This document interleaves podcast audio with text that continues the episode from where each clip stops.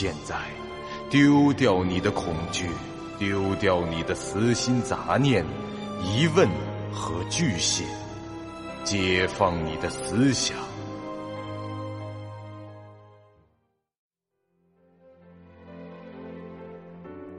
您现在收听到的是由喜马拉雅 FM 出品。巨五八瓦塔播讲的长篇恐怖网络游戏有声小说《惊悚乐园》，作者三天两觉。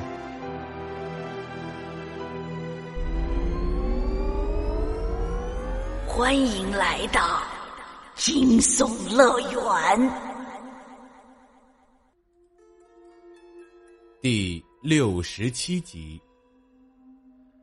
也差不多是这个时候，风不觉这才真正的钻入了一头名为“丛林”的猛兽腹中。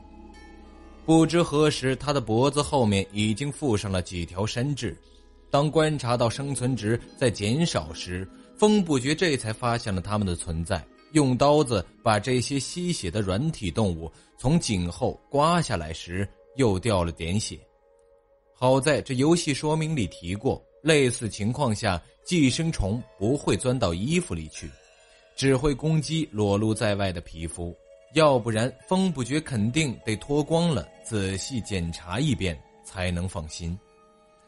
此刻，他终于意识到了之前快速行进的代价。热带潮湿气候的影响开始显现，他的体能值以非常不妙的频率下降着。绝世之舞在这地形崎岖的丛林中，显然被限制住了效果，而身上的服装也使他觉得闷热难受。不过山治的教训让他连袖子都不敢撩起来。又过了半个小时，黑夜中的丛林已显现出了狰狞的面貌，树影重重，阴蔽如目。当周围的树木越来越稠密时，风不觉就不得不经常爬到树顶上去观望一下天空，否则便会逐渐迷失方向。他越往丛林的腹地前行，环境带来的困难就越明显。有些区域的植被足有三到五层，从上到下如同帐篷一般，让这月光也失去了作用。手电成了风不觉唯一的依靠。唉，这当初看《荒野求生》的时候，还以为人家在作秀，现在自己进了林子，狼狈的跟他妈孙子似的。果然是看人干活不累啊！穿越丛林的实际困难，远远不是镜头所能传达的。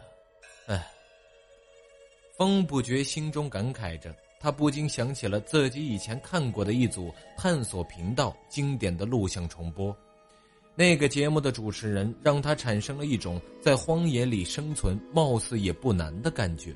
不过他此刻明白了，这种在荒山野岭拿着小刀就能试图长途跋涉的行为，绝对不是一般人能干的。这突然从风不觉右侧的黑暗中传来了两声动物的叫声。像是粗重的喘息，其中还夹杂着“咿咿”的声音，听上去应该是一头野猪。风不觉的第一反应就是上树，他可不想在这乌漆抹黑的环境下和一头四条腿的生物较劲儿。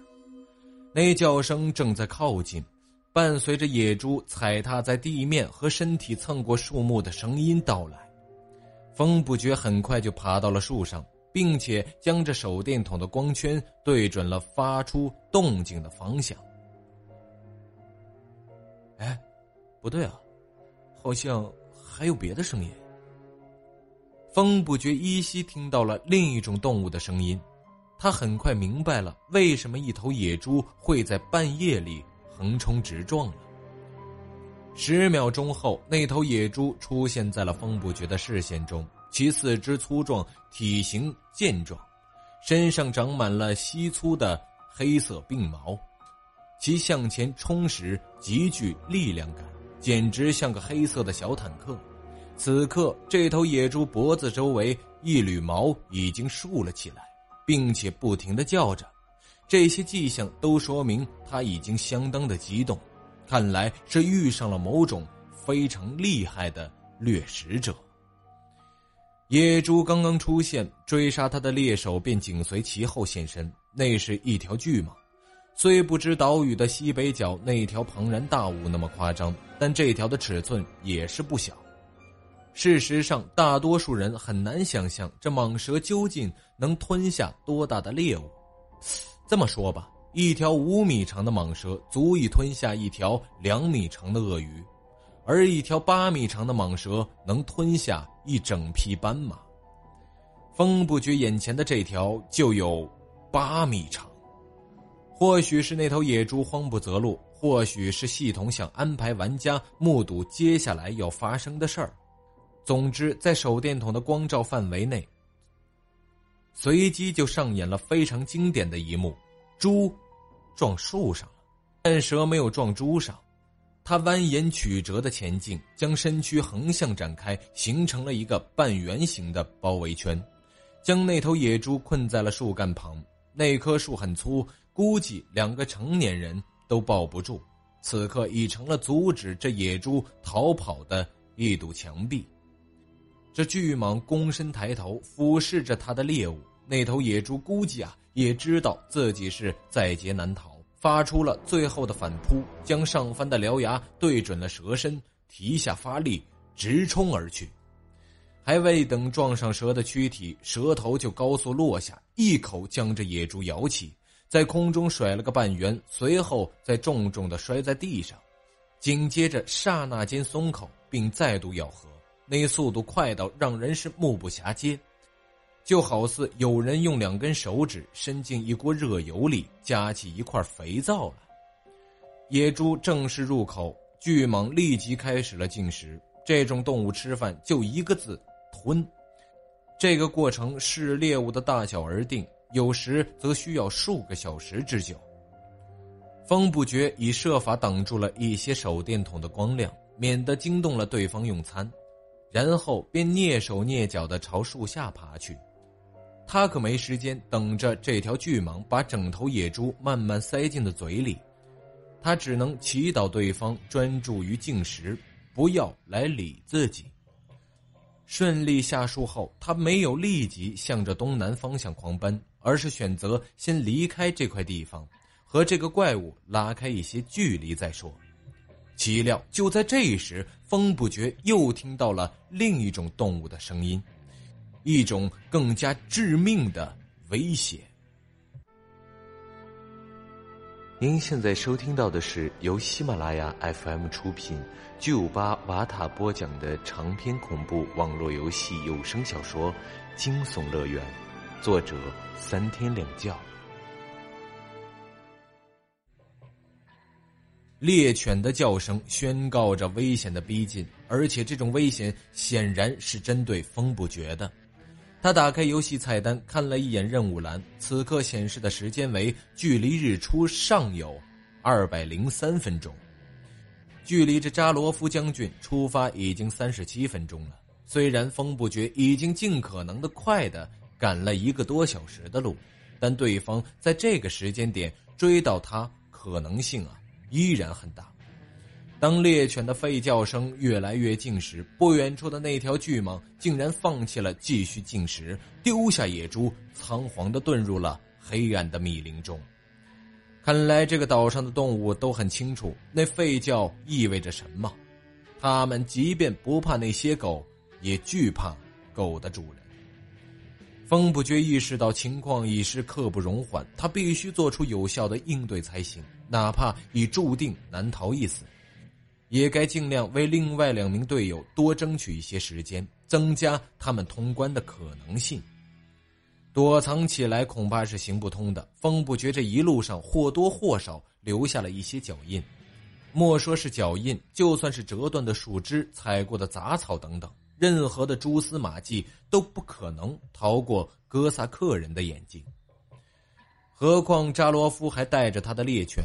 泥土上留下的气息，对于这种嗅觉比人类强百倍的动物来说，简直就像是画了路标一样明显。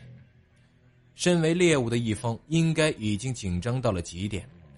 在黑暗而复杂的环境中，听到一个强大无比的 BOSS 正在静静迫近，却不知这位猎人者将会何时以何种方式发动攻击。这种感觉不言而喻，在大多数的恐怖或动作类游戏中，被某种东西紧紧追赶的戏码，往往都是非常考验玩家心理素质和操作的部分。若换成别的玩家在此，估计啊早就夺路而逃，只管远离着狗叫声，跑到哪儿是哪儿。但风不觉冷静如故，体会不到恐惧的他，只能安静快速的收起刀子。并用手电筒确认了一下哪个方向的地势较为舒缓，然后再动身跑出。他并不担心手电的亮光会暴露自己的行踪，因为即使他关掉手电，也无法减缓对方靠近的速度，反而会让自己在黑暗中举步维艰。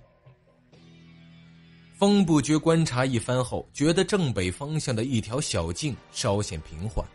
他便用手电照亮了前路，以自己所能达到的最快速度奔逃而去。他身后的犬叫声仍是越来越近，但他无视这种听觉上的压力，一次也没有回头或是分心。他将全部的注意力都放在了正前方的路上，以确保自己的速度不受影响。在这种不规则的地形上逃跑，逃亡者切记三步一回头的去看追赶者。这样做是有百害而无一利的。在风不觉看过的无数恐怖片中，出现频率相当高的一个桥段就是，某个角色，呃，怎么说呢？一般来说是位美女，被某个怪物追赶，而追逐的地点往往就是树林。美女是边跑边叫，时不时回过头，对着镜头露出惊恐的神情，镜头则是用怪物的视角跟在他后面，不断抖动切换。这样跑上一会儿后，那名角色几乎是百分之一百会摔倒，然后伴随着混乱的剪辑镜头、满屏幕的番茄酱和一声杀猪似的尖叫，这怪物就拿到了一血。风不觉可不会犯这种错误，想看他绊倒那是不可能的，他把怪物给绊倒还实际一点。追逐持续了一段时间，犬吠声是终于接近了风不觉身后十五米左右的距离。他知道自己肯定已进入了对方的视线。按照常理分析，接下来扎罗夫有两种选择：第一，松开猎犬的颈链，让这条狗自由冲刺过来扑倒目标；第二，用其 BOSS 级别的射击能力开枪搞定。无论哪一种，风不觉都将在数秒内被杀死，区别就是被利齿撕咬喉咙，还是被子弹打爆后脑勺而已。不过常言说得好，背后的伤痕是见识的耻辱，呃，好像和眼前的情况关系不大。总之，风不觉决定，就算要死，也该垂死抵抗一下。既然马上就要 over 了。尚未耗去的生存值和体能值便会失去意义。他心神一动，开启灵石巨身术，忽然加速，脚底一踏，向侧横跃，闪到了一棵树的后面。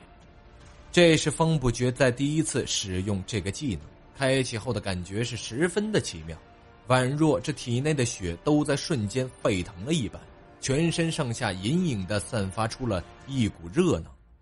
这种热却又和环境带来的闷热不一样，不但不会让人黏腻难受，还会带来一种精神上的亢奋，说是燃起了斗志也不为过。作为一个发动时无需任何消耗、纯粹燃烧生命值的技能而言，要的就是这种效果。哎，不对啊！术后的风不觉突然心生狐疑。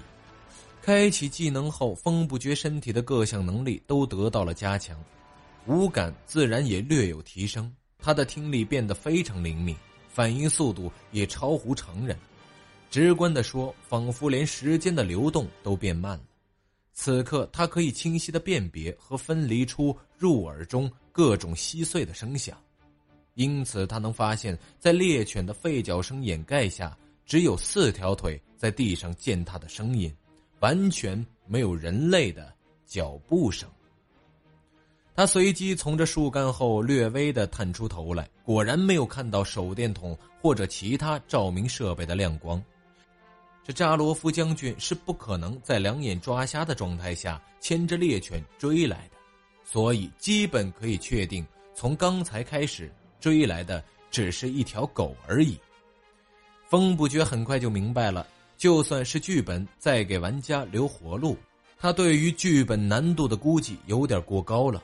本以为将军花个半个小时就能牵着狗追上来，现在看来，扎罗夫是先放出了之前在城堡里展示过的那一大群猎犬，自己则慢慢的追猎而来。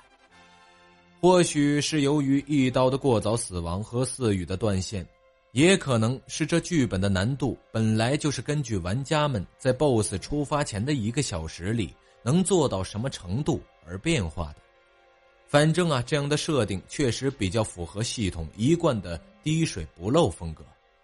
既然玩家可兵分几路，怪物当然也可以兵分几路，这样就不会出现一队玩家毫无难度的通关，另一队则快速陷入了绝境的状态。每一对玩家都必将遇到这种进阶级的考验，相应的，这 BOSS 也会晚点出现。本集播讲完毕，感谢您收听由喜马拉雅 FM 出品的长篇恐怖悬疑惊。感谢您的收听，去运用商店下载 Patreon 运用城市，在首页搜索海量有声书，或点击下方链接听更多小说等内容。